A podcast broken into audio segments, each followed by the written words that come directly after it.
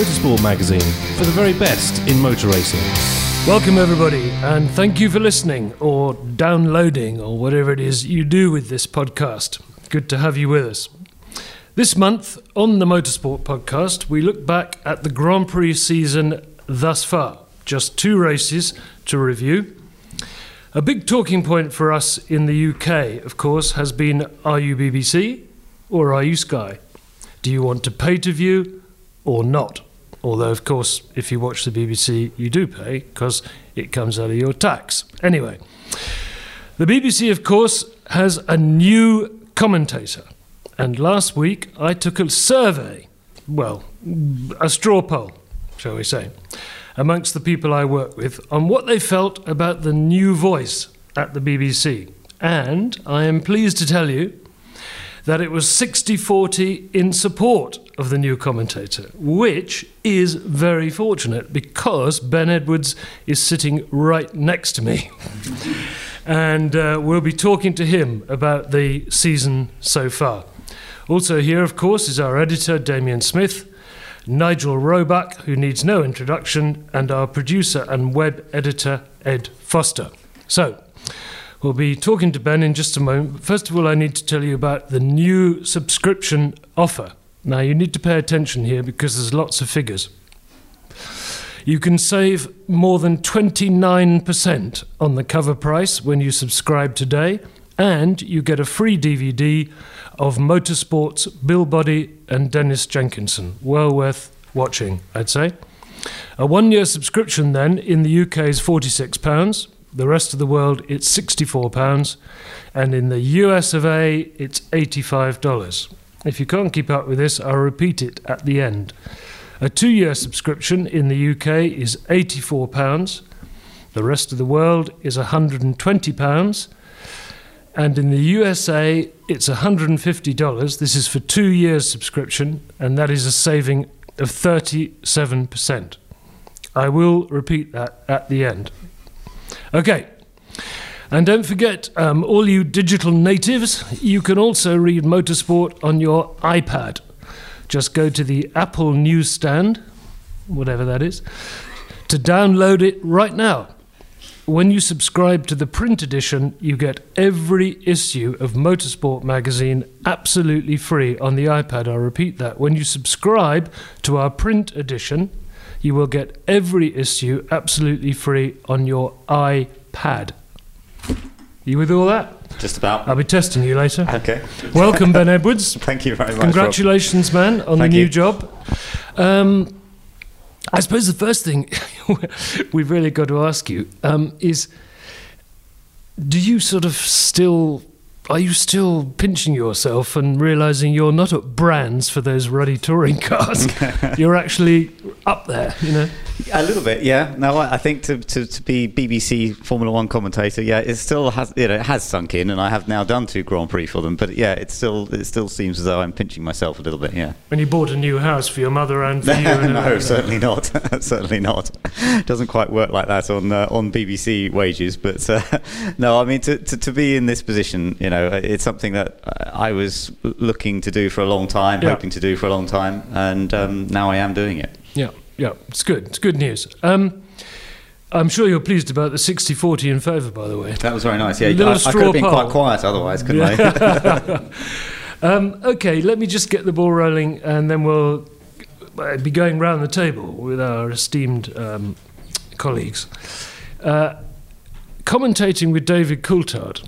Okay, now here's a guy who uh, does know a bit about this and uh, has taken to it like a duck to water, I would suggest, a bit like his friend Martin Brundle. Yeah. So tell us how you kind of approached that before the first race, because it must have occupied a bit of your mind.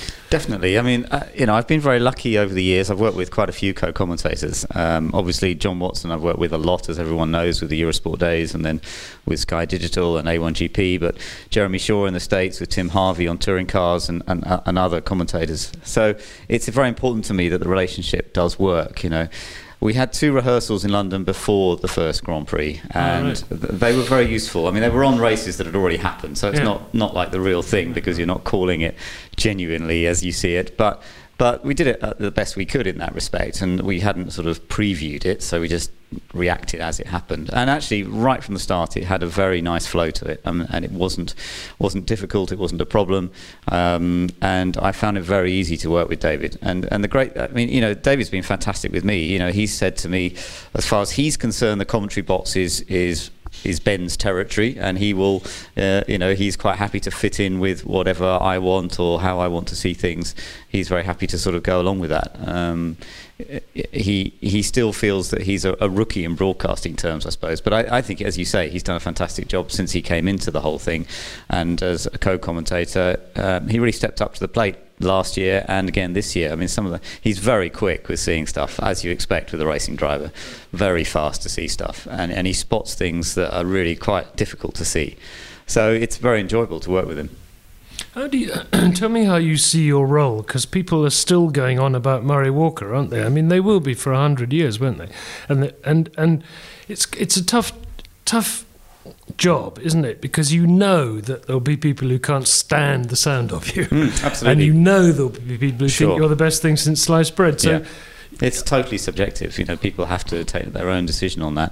And yes, you can't please everybody. You won't, because something about the sound or style won't please everybody. Um, and I think for me, uh, coming into it as I do now, at least I've developed my own style. You know, it has developed over quite a long time, and I don't feel I need to try and be something I'm not anymore. You know, when you first start out, you think you're analysing your style all the time and thinking how you should change it. But I do feel I've got to a point in my career where that is my style, and and you know, sort of take it or leave it a little bit. I mean, yes, I still want to make it better and I still want to improve it, but it is what I am, and um, that's all I can do. And B B C have chosen me on that basis. Uh, you know, they've said, please commentate for us.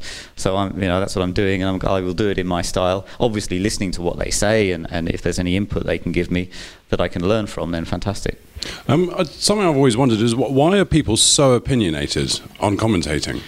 Because, you know, it's not just Formula One, it's touring cars, every kind of sport.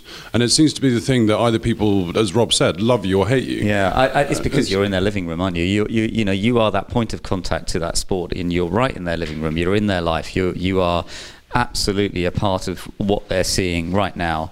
Uh, it is quite a personal relationship, I think, actually, and I think therefore people do take it personally, you know. So, so, so they feel either they feel a strong link or they feel a strong antagonism, um, depending on how they feel about that commentator. But you're right. I mean, it does seem to create and stir up amazing emotions sometimes. Because it was Murray Walker, wasn't it, who said, you know, always said, always, you know, so kind of everyone to invite me into their living rooms on a Sunday afternoon. That's right. So I suppose, just as you say, it's, yeah, it is. It is like that. I think, you know, it is. You're in a you're in a, a very sort of personal, private space in a way to to, the, to every viewer. You know. Well, actually, it's even more relevant now, isn't it? Because we are. I mean, in Murray's day, we didn't invite him; he invited himself.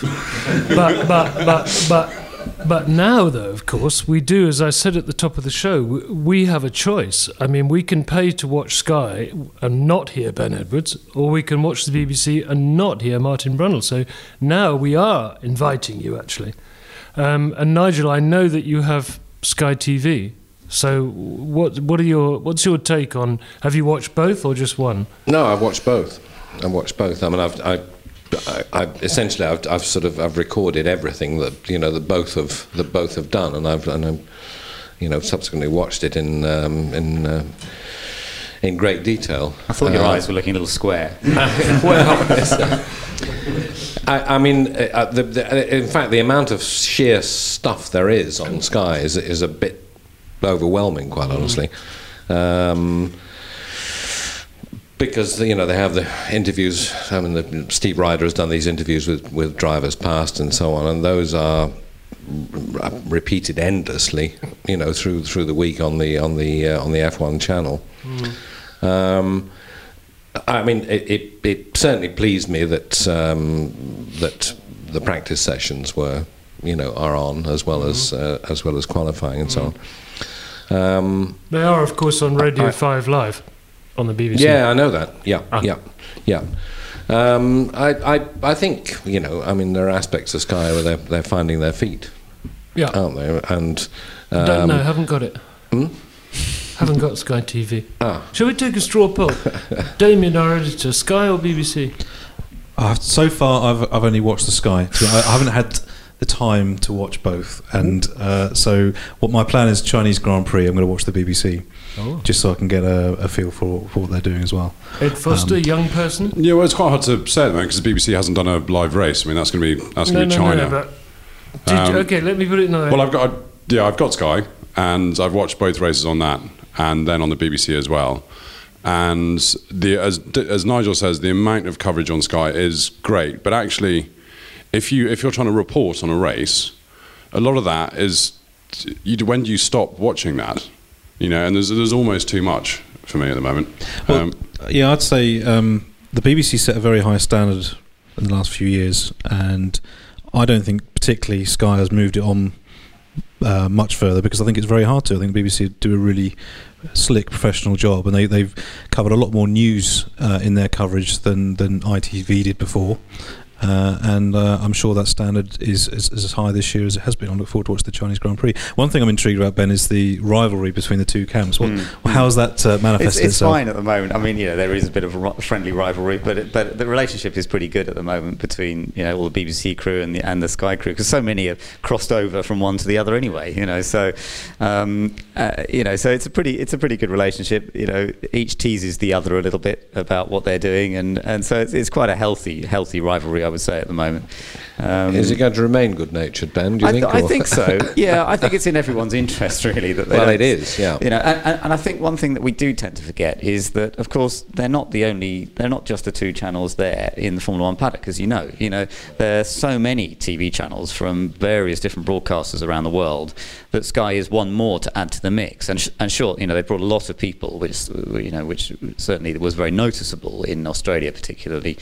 Um, I suppose we're getting a bit more used to it in Malaysia. There were a lot of people with Sky, and so some of the other T V crews were noticing that too.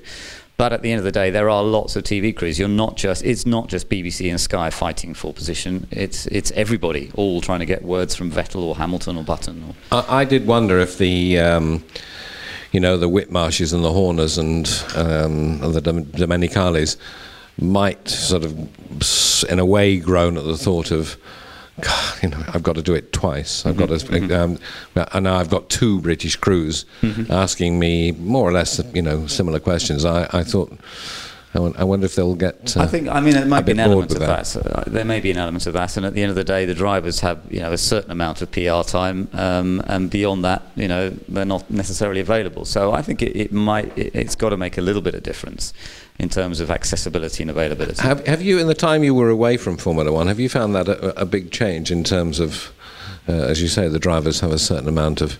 A little bit, know, I suppose. You, you get eleven minutes with Jenson and Lewis, and you don't and get twelve. It. Yes, that's right. I mean, um, don't you find that... I, I find that quite irksome, actually, and I think, well, what the hell are they doing with their other? Eleven minutes might be enough for some. Uh, yeah, I'm being, I'm being, I'm, I'm, I'm, I'm being facetious. It isn't eleven minutes. I can't even remember what it is, but it is very, it's very, very prescribed. It's now. very prescribed. Yes. Whereas um, even in the mid nineties, when I was doing and, it for Eurosport, you could talk to people more easily. Yeah, exactly. You? Yeah. yeah. Uh, And I think also, you know, I, I envied you tremendously the time when you were doing kart, mm. because I thought at that time, yes, that was the best racing on earth, full stop. It was a fantastic time to be um, doing champ cars. It was brilliant. Yeah. And, and the accessibility there was total. I mean, yeah, I could exactly. walk down the pits and, and talk to the drivers just before they yeah. got in the cars. Yeah, and it exactly. Was, you know, I mean, I remember, for example, talking to Zanardi that morning, the warm-up at Lausitz Ring.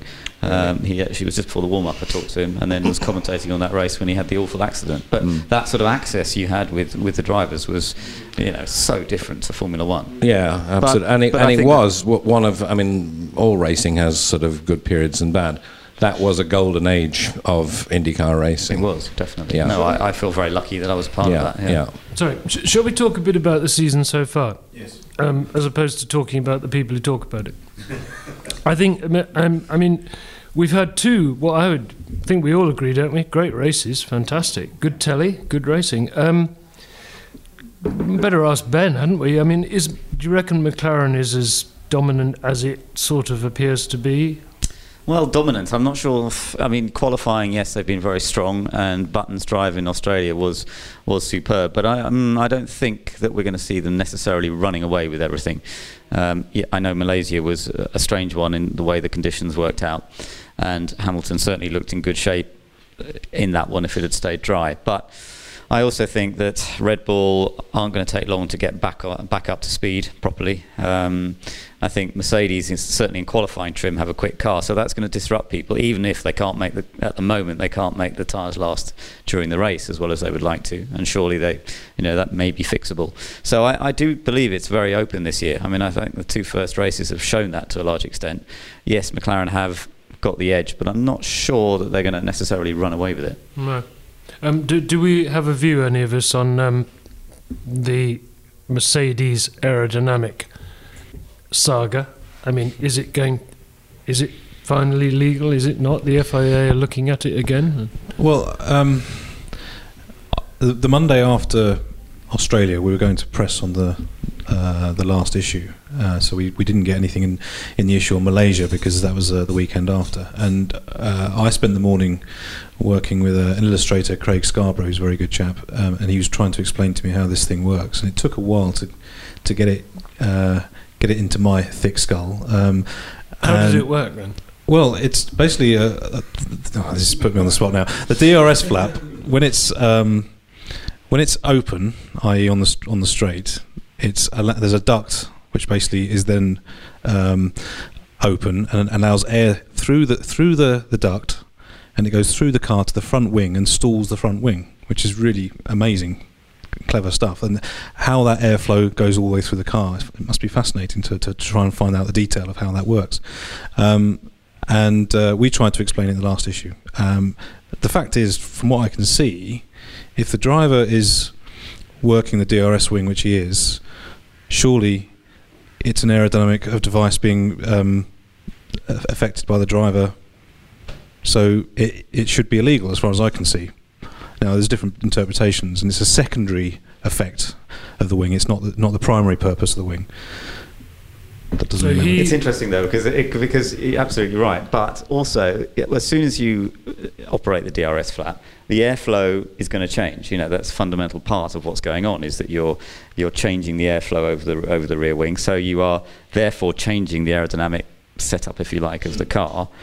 Um, and in a way, you could say they're simply taking advantage of that and and uh, flowing the air elsewhere because that's what they want to do. So I'm I'm you know I feel a bit split about whether it's legal or not. I th it's not my job to decide, but I do see both sides of the story. I have so to say. Really, far and away, the simplest thing would simply to be to ban D R S, wouldn't it? It would. Yeah. Yeah. God bless me, I've been waiting for that for five minutes. Yeah, we don't. No, I was sitting here very patiently, waiting my turn. But you, we don't need it, do we, Nigel? I mean. No, I, don't, I, I really don't think we do. No. I well, I mean, come on, it I does, think, it does the, give us a bit more overtaking. I think the tyres are enough. Do you think that, I, again, on D R S, I'm a bit split, because I, I totally understand your, your view about, you know, it should be proper racing. But if we look back at Canada last year, could Jenson Button ever have did what he did without D R S? Uh, no. Do you think so? Do we think that? I mean, does that mean that it should be but there? You see, but of course, fans of Michael say, and of course, if they hadn't, we hadn't had D R S, Michael would have been second in that race, yeah. And he deserved to be second. Yeah. And it, it, it's, I mean, it is something that we can, you know, we can debate mm. endlessly. And, yeah.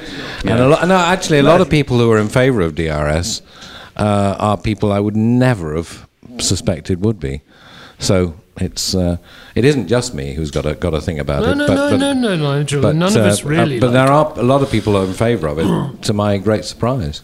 While we're sorry, while we're on the subject of overtaking, who who's got a view on whether Perez could have could he have passed Alonso had he not dropped it on the curb, or was he clearly being told, "No way, are you passing a Ferrari"? It's a good question, isn't it? A hard one, a hard one to know. Excuse me. I mean, you know, he drove beautifully. He drove absolutely stunning race. I, I do think I think that mistake when he made it, just watching it, just purely from watching it, it looked like a very genuine mistake to me. It didn't look like thinking, "Oh, I've got to lose a bit of time here, so I better run over the curb." It was too risky to do that. He came very close to that gravel trap, and I think it, you know, I don't think that was intentional.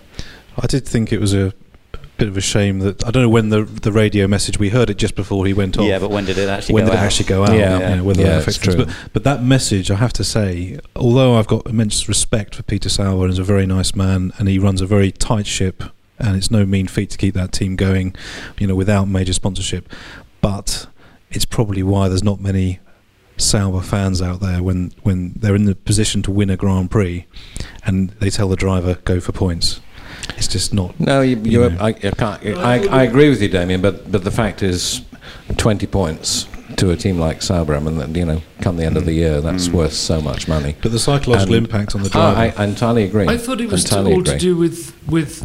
the fact that the Sauber has a Ferrari, it does have a Ferrari. It does. Also, um, Perez is and, and therefore Ferrari they, driver academy as well. It would have been pretty not cool to. I don't. I don't think that's a factor. Uh, I, I, no, nor do I. No, I think it's more more the fact that they, you know, they're a business and they need to score right. a good haul of points, and they can't afford for Perez to run into Alonso and, and to to lose that opportunity. It is. Yeah. A, it is amazing how many people suddenly see controversy after something like that.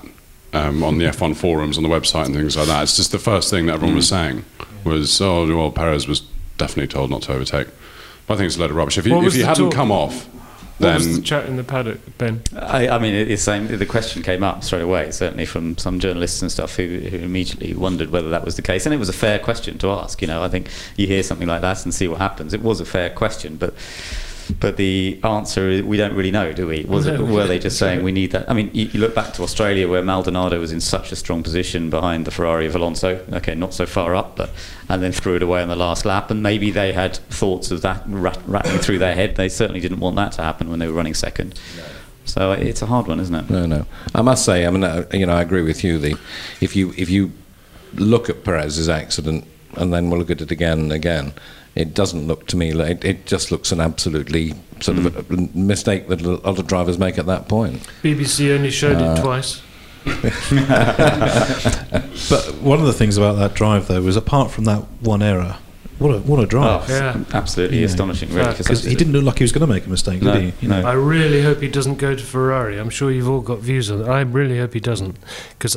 To me, I don't see where he's going to go there with Alonso on a five-year contract as the number one driver. I don't really see where it takes Perez if he goes there, so I hope he doesn't. Why, Why, Rob, from what point of view? Well, I just think that Alonso is very much the team leader, unless I'm mistaken. Well, it, yeah, that, that is true.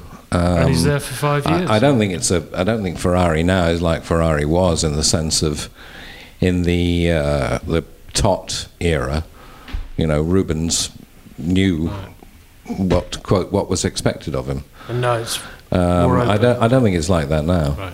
Yeah, I don't think I, Alonso I is don't. He hasn't got number one written in his contract or anything like that. Hasn't he? Okay. Well, I mean, but next to Massa at the moment, it's pretty undebatable, isn't it? And ultimately, to win the Constructors' Championship, you need two drivers, don't you? You mm. No matter how good you are That's and how true. good your car is, one driver is not going to win the Constructors' no. Championship for them. So no. they, they've got to have backup that really yeah, I mean, they've got thirty-five points. points at the moment, Ferrari, and they've been all, all of them scored by Alonso. What's so, happened yeah, to Felipe it's, it's and Massa, guys? Well, it's a good question. And, uh, you know, he's certainly under huge pressure, isn't he? Um... He, you know, he, he he hasn't performed as well as he as well as he did. There's no doubt about it. You know, his last victory was was that Brazilian two thousand eight race when you know that amazing championship battle. That's a long time ago now, and he's been through the accident. He's been through a lot, but you do have to say that he, he just doesn't look as though he's somebody who's really delivering what Ferrari need at the moment. I think uh, it was when he came back after the accident. Of course, there were lots of. I mean, he, he hadn't driven a car for so long, and he'd been, you know, he was badly injured, and and of course, everybody was saying at the time, is he going to be what he was? Um, and actually, when he came back at the beginning of two thousand ten, the first race was Bahrain, uh, and they Ferrari finished one two, and all right, Alonso won, and Massa was second, but Felipe outqualified Fernando. Uh, in his first race back, and that's what I find curious now, that he seems to me to be nothing like the driver he was two years ago, l let alone before the accident. And I was interested to see um, Rubens was interviewed over the weekend at the at the IndyCar race, um, was asked about um, Felipe, obviously whom he knows extremely well, and he just said he just needs to relax, he needs to remember what he's doing, and God Almighty, I'm a Grand Prix driver, aren't I lucky? Let's have, let's enjoy it. He said, I, I think he's, he he just thinks Felipe has just got himself completely knotted up, you know, with anxiety and, uh, is, is and there, everything is, sorry, else. Ed. Well, it's all about confidence, isn't it? Um, and you know, you see it with Vettel last year, and just supreme confidence of turning up at a Grand Prix weekend and knowing you're going to perform, whereas Massa just doesn't seem to have any at all. And it's almost impossible to drive, especially with a teammate like Alonso, to drive in that mental state. Yeah, I mean, I, you know, I, I, I've said this so many times, and I'm sure you're all sick of hearing it, but I mean, I have for years and years thought Alonso was the best. And I think to be in a team with Alonso, to A, to be in a team with the best driver, that's one thing. But Fernando is very much one of those Michael Ayrton types of drivers in the sense of um, this ability he has to get the team behind him. Um, And I mean, in a way, that's in, that's what all great drivers should have: this ability to um, to get a team behind them, and a, and a team recognises he's our best hope. So it's, I mean, right back to the days of Jimmy Clark, and Jimmy was not a sort of strident personality at all, but it was so apparent so so quickly that, well, if we're going to win, it's going to be with this guy. Mister Editor, let's have a view from you on this. Um, all I was going to say was, I, I hate to lower the tone by bringing football into it, but Felipe Massa's like the Fernando Torres of motor racing at the moment. I think he, you know, he just just he's he's just looks shot in terms of his confidence, and and I think Nigel's right. He just looks too. Torres tight. scored at the weekend. Torres, who, who's who's this chap? Torres, he, he, hang on a minute, hang on a minute. Torres scored. He did score at the weekend. Yeah, he's got better, hasn't he? So Massa just needs to. Did uh, you watch the match, Nigel? Do the equivalent in motor racing, whatever that would be.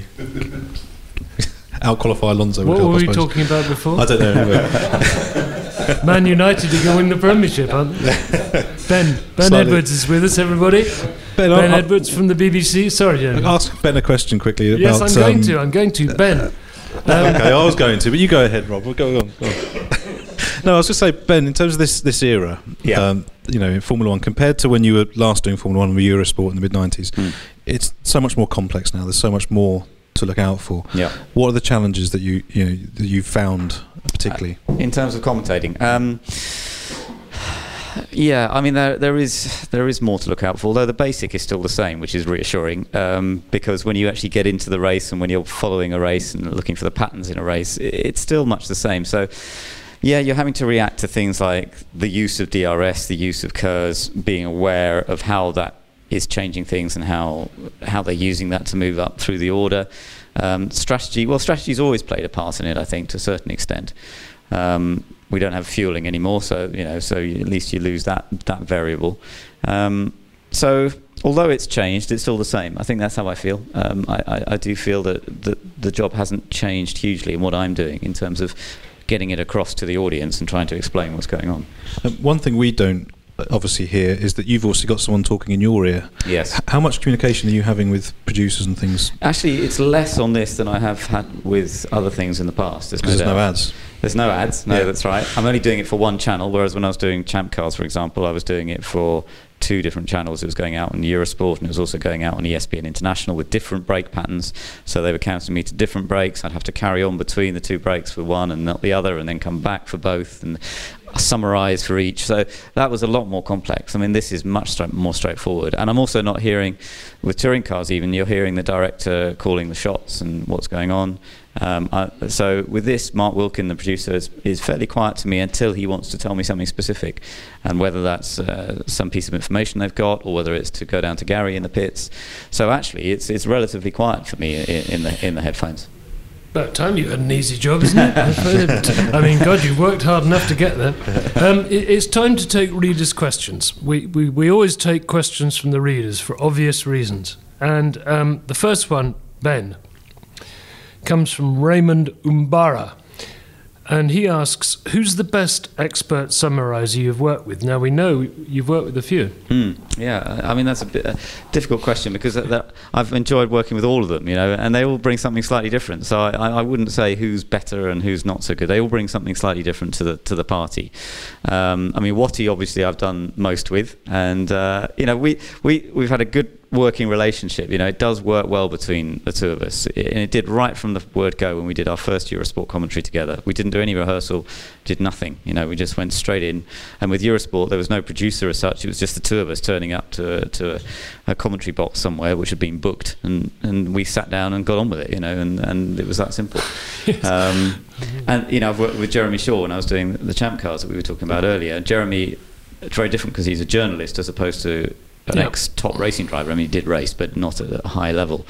Um, but a brilliant co-commentator. I mean, really good the way he could add different stuff to, to what I was doing. It just, you know, bring in different information. I think that's the key, is is having somebody who brings in something else, you know. So so I'm sort of trying to just tell the, the basic story of, of what's happening here, and hopefully the co-commentator's bringing in something a little extra, either the driving technique or the, the something else about what we're seeing. That's that's what you want. Sorry, just going back to Damien's question, something that just popped into my head. How much more information have you got in the comm box? Obviously, you've got Mark in your ear, yes, telling you various bits and pieces, but you're obviously you're seeing the same footage as us. Yeah, but you've also feed. got timing screens. So we've got the timing screens that are available to, to everybody. So the same as you have in the press room there, and indeed you can have them at home nowadays, can't you? So uh, we do have a, tr a track map as well, which you can also get Uh, at home now, so y you can sort of see where the cars are on the lap, which is useful.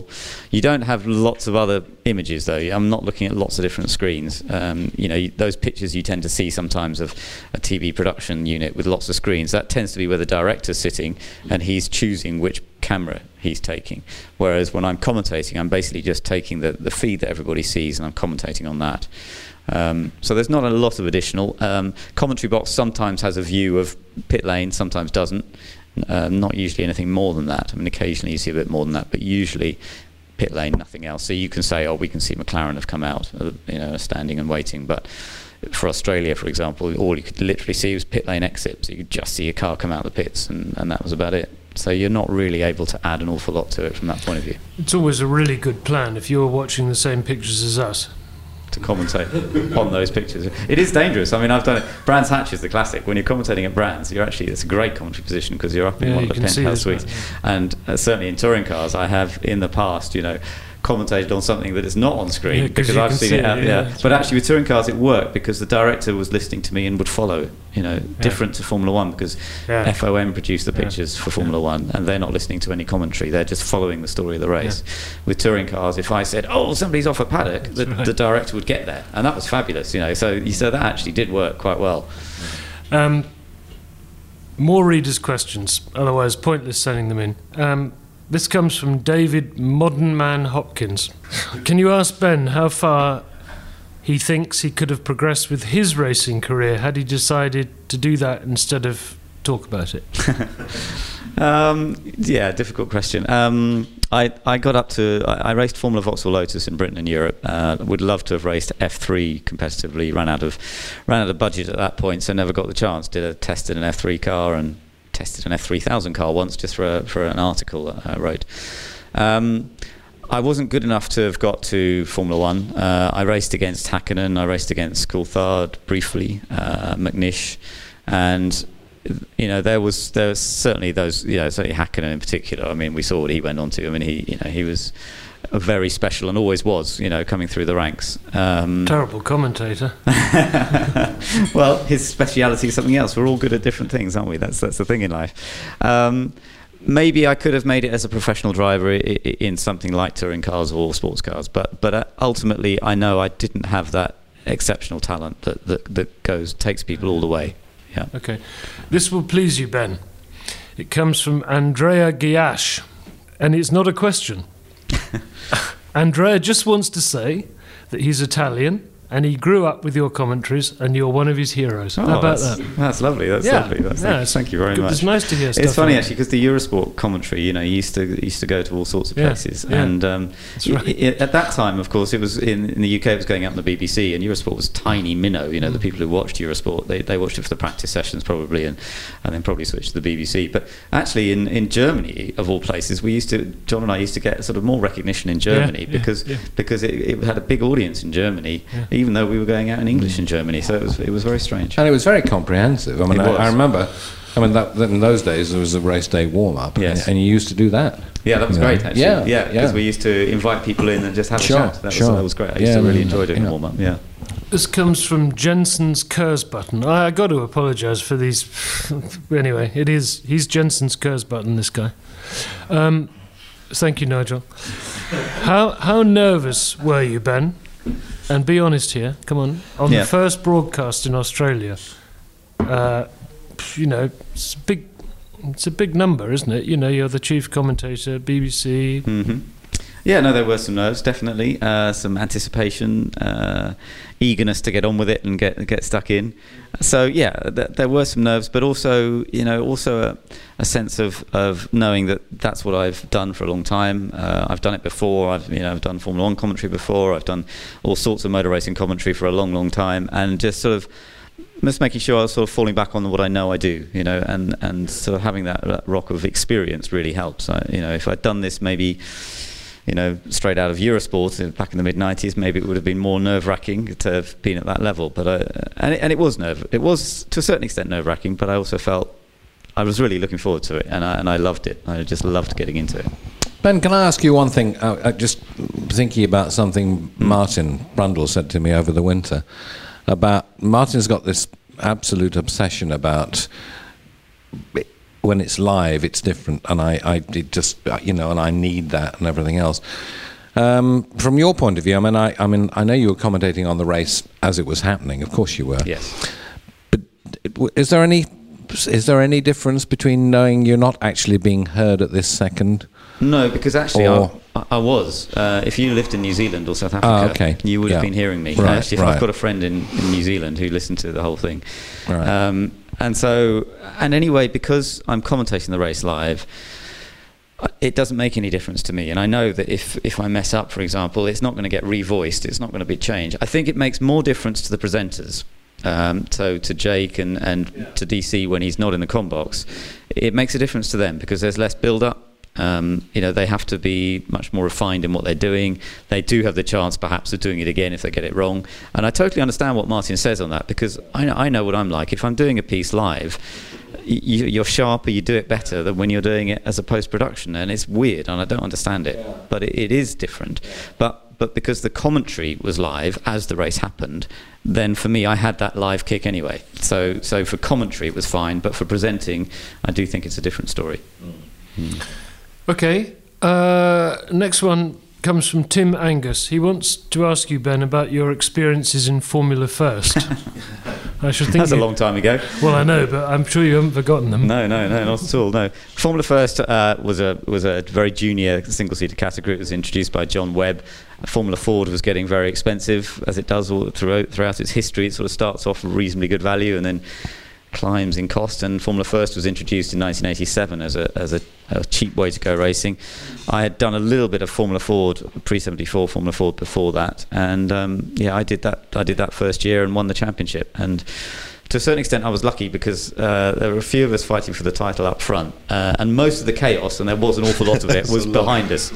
Uh, except not, except not at the first race, because I, I remember sitting clearly on the grid for the first race on pole position. I had Sean Hollenby next to me, who's now a touring car team manager, and um, on pole position, dropped the clutch, didn't go anywhere at all. Drive shaft sheared and got smacked from behind. So, so that was my first memory of, of a Formula First race. But thankfully, after that, most of the accidents were happening behind that sort of front group. So it, it was a great formula. I mean, it was yeah. a brilliant way to to get Absolutely. introduced. And, and yeah. you know, some some guys from Formula First really have gone on to some great yeah. things in the future. Total chaos. Yes, yes it was. It was, oh, yeah, it was it good was. viewing. Yeah. Though. Yeah, it was great viewing. Yeah. yeah. Yeah. Um, Martin Robinson wants to know how much work is involved over a Grand Prix weekend, because obviously the bit that we know about you is that you could pop up on the box, do your bit, and you go. Sure. Um, and what sort of research you do before you get as far as the commentary box? I do a lot of research, and that's not just over the week, over the race weekend. That's before as well, you know. So during the week, the weeks leading up to it, um, you know, I've been since I got since I got the gig at, at the end of well November really was when it was confirmed. Then I've been constantly sort of updating notes because I've been out of Formula One for a little while. So I used to keep pretty solid notes, but there wasn't much point in keeping that up while I wasn't doing Formula One. So I needed to sort of pick that all back up again. Over the course of a race weekend, it's interesting because I'm learning still myself what I what I needed to be done for B B C, because you know it's different depending on what you're doing. So now on a Thursday I'm helping Lee with some of the interviews um, with drivers. Uh, teams, as, as Nigel was saying, sort of allocate times for the drivers to talk to media, whether it's T V or written media. So you've got to be at their hospitality um, place at a certain time to do the interview, and quite often the top teams manage to set them up at the same time. So Lee can't be in two places at once, so I'll, you know, she's got to do McLaren, then I'll go off and do Red Bull. She does most of those interviews, but I will help out on a Thursday. So that's that sort of Thursday plus research plus sort of, you know, finding out where we are, what the latest news is. Friday, Radio five, what we're doing now is I'm doing the, the morning session for Radio five Live. So James Allen, who is the main host for Radio five Live's coverage, Is, is in pit lane for the first session, and I'm in the box. So we did that in both Australia and Malaysia, and I think that's the plan. We're going to continue doing that, and it's great for me. I really enjoy it because it's a nice way of getting into the weekend. James is down in the pits and he's happy because he's getting to see people, talk to people, and sort of get his whole weekend going by talking to the correct people and finding out what's going on. Um, and so it's a really nice way to start the weekend. So that, so I do the first session for Radio five Live, then the second session I would watch from my own commentary position, just check that everything, we, we do some sound checks and that kind of thing to make sure that that's all working okay. Again, I might well do some interviews after the pre-practice session. Um, and then we're into Saturday and Sunday, and of course then you, you know, you're focused on the qualifying program and the race programs after that. But with the highlights, for example, we're not getting away until, I'm with the crew until sort of ten o'clock at night on a Saturday night, Sunday night, because highlights get fed out later. So the live show would be quite nice, really, because we'll all get to get, get back to the hotel at a sensible time. um, you're saying you're doing some of the Five Live commentaries. So have you worked with Al Gaswari? I did. Well, I did in, how's, uh, how's he doing? Very good, actually. Very good. Yeah. No, he. Uh, the, the ones, the sessions I've done with him, he's been fantastic. He's um, brought good insight, very current, uh, explains himself extremely well, and surprised me really for a young guy. I mean, he is very young. Um, you know, it's not his first language, but he actually comes across very well, I think. Something I've noticed with with him, with James Allen, he's he points out quite a lot that he wants to be out there. Yeah. And he wants to be racing. I think I think he's missing it. I think I, now he's got that Pirelli. Now he's got that Pirelli drive. I think that will help hugely because I think he is frustrated, and and I think I think he found it very hard to see Perez doing what he did because he is a very much contemporary of Perez. They've come up through the ranks together. And for, I think it, I think it hurt him to, you know. And be fair, you know, I've been in a position like that in the past years ago, where, you know, you're seeing a big rival of yours suddenly achieving massive things, and it, and it, you know, as a competitive person, it's got to hurt. Otherwise, you wouldn't be a good driver, you wouldn't be a good competitor. Uh, so I can understand that. But actually, I have to say, when when he's been working with me, um, I wasn't getting too much of that sort of "I wish I was there" kind of thing. He was just giving good input. So I think he'll deal with that. It's something he's got to sort of grow into a little bit. Let's take our final reader's question of this podcast. It comes from Stopwatch Hospitality. These people clearly don't want to know who they are for some reason. Well, most um, of these are off Twitter, and from there you get quite weird names, ah. which will... Are you on Twitter, Rob, yet? Yeah. Uh, no. Nigel, there's actually, there's actually been a campaign started to get you on Twitter. I tell you, I tell you. If, if, but I, I mean, if I'm not on it, how am I ever going to know about it? I I think, well, I've just really, told you. How, how on, where have you? Where, how, where have you come across this? Well, on Twitter. Ah. Oh well, there we go. But, anyway, but, I think but that's they, enough. It, it can't be done against my will, can it? Yeah, no, yeah, okay, fine. See you on Twitter, Nigel. Um, I want to bring you back down to earth, just in case you're getting a bit carried away. And uh, the final question's about touring car racing. Okay. Um, and uh, I'm asking you, well, actually, it's not me, it's him, but um, the first race of the season, uh, well, you know, exciting as usual, but incredibly poor driving standards, in my view. What's your view about all what the, uh, the whole situation in touring cars with penalties and, you know? Uh, I think it's a difficult one because touring cars is about entertainment. You know, it is. It, it, it's about entertaining an audience in a different way to, to Formula One. I think Formula One is a much more pure form of racing. Touring cars is is about entertainment. Uh, on the other hand, I, I you know, as an ex-driver myself, I don't like to see poor poor driving standards. Um, I think it. I, I didn't see anything that was too outrageous at the weekend in terms of really poor driving standards. Actually, I. I, I You know, there were there were some mistakes, and I think there was some. It's a lot of contact. There was a lot of contact, and there were, there was you know there's a bit too much. It does you know I don't like necessarily this nudge wide to get through kind of thing, and there was a little bit too much of that going on for my liking. Um, it's not necessary to do that for the good guys. You know, they can do it without getting involved in all that. So yes, there was a bit too much of that. Um, I thought, you know, Plato's move to try and get past uh, Newsham, that was unfortunate, and and and it, and, it, and he should have he should have backed out of that before he went into it. And and for for someone like Jason, you know, I can see how, sort of how it developed. There was a bit of a gap, but Jason knows Brands better than anyone, and he knows it's tightening up into Paddock Hill Bend, and I think he should have backed out of it. And I think that was that was his error, and I felt very sorry for Dave Newsham on that, because there was a guy who had a huge opportunity. Um, but that is all part and parcel of what touring cars is, and in a way, let's hope it always is, because a bit of controversy makes life interesting, gets people talking about it, and hopefully tuning in to watch it next time. There you are, everybody. A bonus B T C commentary from Ben Edwards. Free. How about that? It must have been strange for you. Uh, you know, you, you've done so many years of B T C C. Yeah. It was odd, actually. Yeah. Yeah. Yeah, being at home, uh, just being at home Saturday morning, and, and sort of thinking, yeah, you know, it's all kicking off down at Brands. So it was it was strange, um, but you know, it, it, it's I'm so happy to be doing Formula One. Obviously, it's it's something I've you know I've I've hoped to do, and I actually thought wasn't going to happen, and, and was quite happy. I love doing touring cars. You know, I really did enjoy my time in touring cars, um, and I will always keep an eye on it and always follow it, because it, it, you know I always did before I was involved.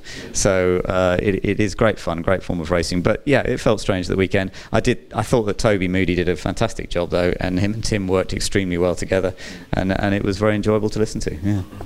Okay, let's go around the table before we uh, close the show. Uh, Nigel, how about something on the current Grand Prix season? Uh, I, I was sort of quite, sort of quietly interested in um, in Vettel's manner mm-hmm. after the race in Malaysia. Yeah. Um, yeah. And it did sort of bring back memories of Sebastian before he mm. got himself into a situation where he'd leave home to go to this race knowing before he left home he was going to win it. Mm.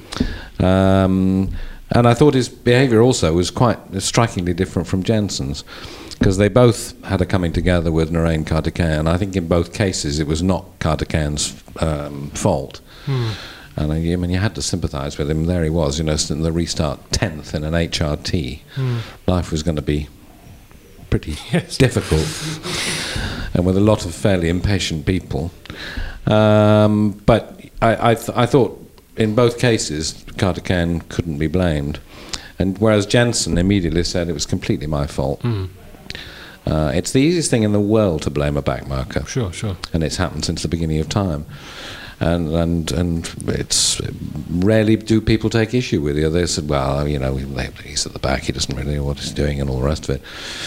Karthikeyan, I thought, was was pretty well, you know, completely blameless. Mm. And I just thought Jensen's attitude was, you know, remarkably different, grown up, and gro and considerably more grown up than Vettel's. And I just I thought the expression on Vettel's face, I thought, well, we haven't seen that for a couple of years. What was but your we take did used on, to see it quite a lot. Your take on that, Ben? Mm, no, it's an interesting comment, and and and if you look at um, Australia too, and uh, you know, Jenson won, so obviously he was on on cloud nine. But but he has a he has a way of of dealing with both the ups and the downs on a, in a very sort of uh, even-handed way. Whereas Lewis, you know, we, clearly so disappointed, wasn't he? Uh, you know, on, with third in Australia. Um, seemed happier with his third in, in Malaysia, but but it, Jensen of all of them is the one who seems to be able to maintain a, a more level uh, sense of of where he is, what he's trying to do, and what he's trying to achieve. And I think that that could be something very significant as we go through the year. Me too. Yeah, I absolutely. And, in, and in fact, I mean, as you say, in Malaysia, Lewis was apparently much happier with his third place than he had been in Oz. And uh, the only real reason I could work that out was was that, you know, dare I say it, that Jensen hadn't scored. Yeah, you do. Because wonder, yeah. when once after the restart, when it settled down, and Alonso was leading, and Perez was second, and Lewis was, I think he was like, well, whatever he was, seven, eight seconds behind. Mm-hmm. I thought Lewis would have them for breakfast. Yeah, me too. Both of them. I must admit. And when he not only didn't catch them, but actually began to fall away, I was, I was staggered by that. Quite and honestly. when you when you think about it, with those first two races, and it's so unusual to see Lewis a beaten off the line, you know, as he was in Australia, but then unable really to, to come back to make any impression, yeah. And then for it to happen again in different circumstances, not against his teammate, but again, it's mm. again unusual to see him sitting in third, but unable to, with a car that we, we all think is a good yeah. car, unable to really challenge it. So it's a slightly unusual situation. Well, the temperament isn't it is. right at the moment, is it? Is it? There's something not right. But then right. look at his well, pole lap. I mean, his pole laps well, have been yeah, phenomenal. Yeah. The two pole laps. Yeah. He's gone out early in each yeah. session yeah. when you would think maybe the, the track wasn't at its best. Yeah. And he has put in two blindingly fast he's laps. He's a fantastic driver. He is. You know, yeah, he well, is incredible. But, but again, in, in, um, in, in Melbourne, all right, Jenson beat him off the line and did a perfect job away from the start. But I really thought, you know, Lewis was going to be mm. all over him. Mm. And in fact, Jenson simply drove away. That's right. Ed, um, as... a new Sky watcher, have we tempted you to come back to the B B C? I'll definitely be watching the races on the, on the B B C when they're when they're when they're live on the B B C. Um, and this year, I think what a lot of people seem to forget is that the British public have got an amazing choice, you know, for for coverage. We've never had it so good in terms of the amount and and standard of it. So um, no, I'll certainly be watching some of the live races on on the B B C. But a question for you, Matt. I, obviously, Malaysia was, you know, a complete anomaly in terms of result with Alonso winning. Ferrari seem to have come out with a, an, another car that doesn't quite work. Can, are they really going to claw back? I mean, even with Alonso, I mean, he seems to be so relaxed about that. Well, he, he, on the surface, I'm sure yeah, he's not relaxed underneath. Yeah. Probably, yeah. But say, uh, you know, we're, we're not where we need to be, but we'll get there, and this is Ferrari, and, and we all love each other, and all that kind of stuff. But... are they really going to claw back? Because someone like McLaren and Red Bull, if they are faster already, the mm. two sort of best teams are developing mid-season. I don't see Ferrari getting back there. I think, yeah, but I think they do have the infrastructure, don't they? Like Red Bull and McLaren, that they can turn it round. Whereas, you know, some of the lower teams really they really can't. So I think if any team can, as we've seen McLaren do it in the past, then Ferrari have that capability to turn it around. But you're right, they've got a lot of catching up to do, and if McLaren are already at a certain level, and as we know, they will continue to develop that car, it, it, it's going to be very difficult for them. I don't know, I think it's possible though. I do think it's possible that they might turn it around, and you know, what a result Alonso delivered for, for the team. I mean, you know, Nigel, you were talking about how, you know, how he does deliver for the team, but if they ever needed to knit together, I mean, you know, that, that wonderful Domenicali quote at the end, that was beautiful. This is one of the most beautiful, yeah. It was just fantastic, wasn't it? Wasn't that? And you could feel how much it meant. They are so under pressure. And that, you know, Alonso delivered for them. You know, they are going to turn the world upside down for him now, even if they weren't before, to give him a car. Because look what he did for them. Absolutely. You know? That was, I mean, I, I, I always like a race that is won by a car that should not be anywhere near winning. It, it doesn't happen very often, but in Malaysia, it, it absolutely did. did. Yeah. Yeah. yeah. Fantastic. Damien?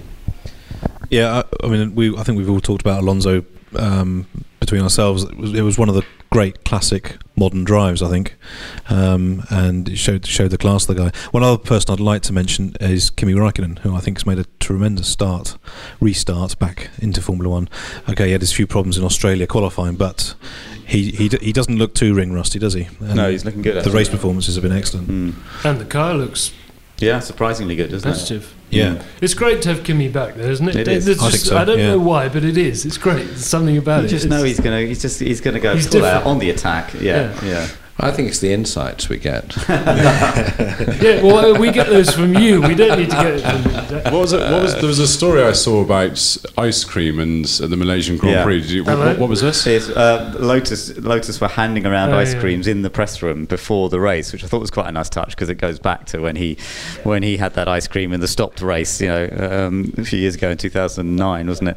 Um, so I thought that was a nice touch by Lotus, and I, and actually they're they're putting a lot of effort into that side of things this year. You're sort of noticing they're putting a lot of effort into the P R and marketing side of Lotus. And I think I went and visited the factory uh, earlier this year, and I think the feeling was that when it was Renault, they sort of didn't need to do that side of things so much. Renault were funding it, and, and you know, the money was there. Now they've yeah. got to become a real commercial viability, yeah. and, they're, and they're working hard on that. Yeah, yeah.